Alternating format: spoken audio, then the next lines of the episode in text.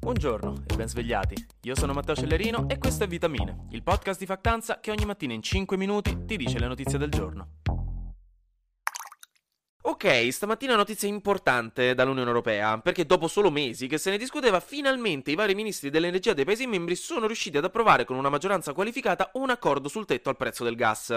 Sicuro ve ne ricordate, se ne parla da prima dell'estate di mettere sto tetto al prezzo del gas, che l'Europa diceva sì, tetto, e la Russia diceva ah, tetto, e l'Ungheria diceva mmm, tetto, e quindi ci è voluto più tempo di quanto ne percepite quando vi sta prudendo l'interno del naso, ma avete le mani occupate e state cercando di finire quello che state facendo facendo perché non potete grattarvi con in mano una pentola bollente, ma dall'altra parte state letteralmente lacrimando per quanto vi prude, che non si sa perché il buon Dio ha deciso di rendere un prurito una cosa così devastante, questo ce lo devono spiegare prima o poi. Comunque, price cap deciso per il gas al mercato di Amsterdam, dove tra l'altro ad agosto aveva raggiunto i 300 euro per megawattora, che raga è tantissimo, ed era anche stato causato da speculazioni del mercato finanziario, quindi non bene, anzi mannaggia alla gente avida di profitto. Però quindi cosa prevede in breve? Un limite al prezzo del gas di 180 euro per megawattora. Se il prezzo sale per 3 giorni di fila sopra i 180 euro ed è anche in media 35 euro più costoso del gas naturale liquido, ecco che viene messo un tetto artificiale, quindi non potrà salire di più. Questo tetto verrà introdotto dal 15 febbraio 2023, durerà volta per volta almeno 20 giorni, ma verrà tolto se il prezzo riscende o se arrivano problemi nelle forniture di gas.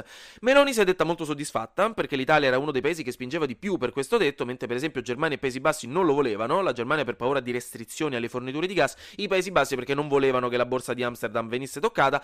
Anche l'Ungheria è sempre stata contraria a prescindere praticamente, però vabbè. Un altro paese poi abbastanza contrario è stato ovviamente la Russia, che ha detto che questa è una misura inaccettabile e che reagiranno, forse anche limitandoci il gas. Chi lo sa? Staremo a vedere.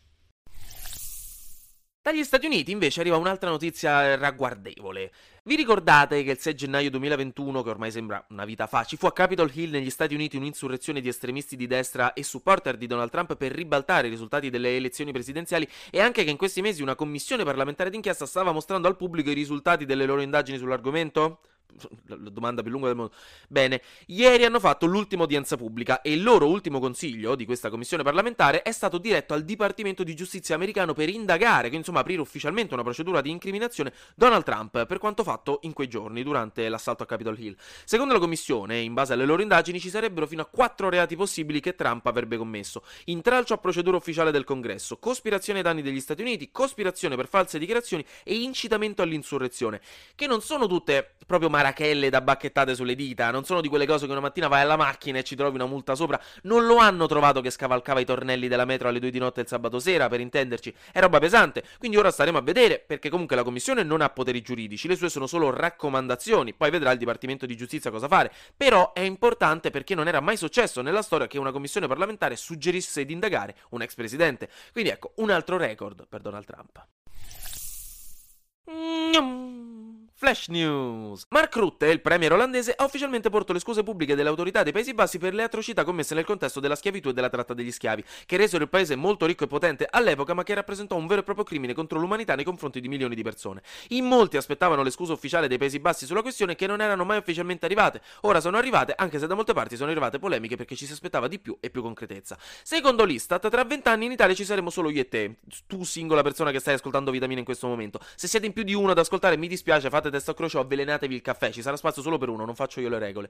Questo perché nel 2021 la natalità è diminuita ancora dell'1,1% in Italia, un nuovo record negativo, e nei primi 9 mesi del 2022 ci sono già 6.000 nascite in meno rispetto allo stesso periodo del 2021. Poi, alla COP15 sulla biodiversità che si stava tenendo in questi giorni, hanno raggiunto un accordo molto importante, ma criticato comunque da molti come non abbastanza forte, per arrestare la distruzione degli ecosistemi globali e preservare la biodiversità. Questo accordo di base prevede 30 by 30, cioè di proteggere il 30% della terra entro il 2030, più maggiori fondi per le zone del mondo più a rischio. Ma ripeto, ci si aspettava di più e la plenaria è stata fatta finire in maniera forzata dal presidente cinese nonostante molti paesi africani avessero ancora molte richieste. E questo ha scatenato delle polemiche. Infine, il governo Meloni ha proposto di sostituire lo SPID, cioè l'identità digitale, e avere solo la carta d'identità digitale come forma di identità digitale. Identità digitale. Finiamo, raga, con una notizia drammatica, tragica, lacerante, a cui non ero assolutamente pronto stamattina, quindi questo adesso deve diventare anche un vostro problema.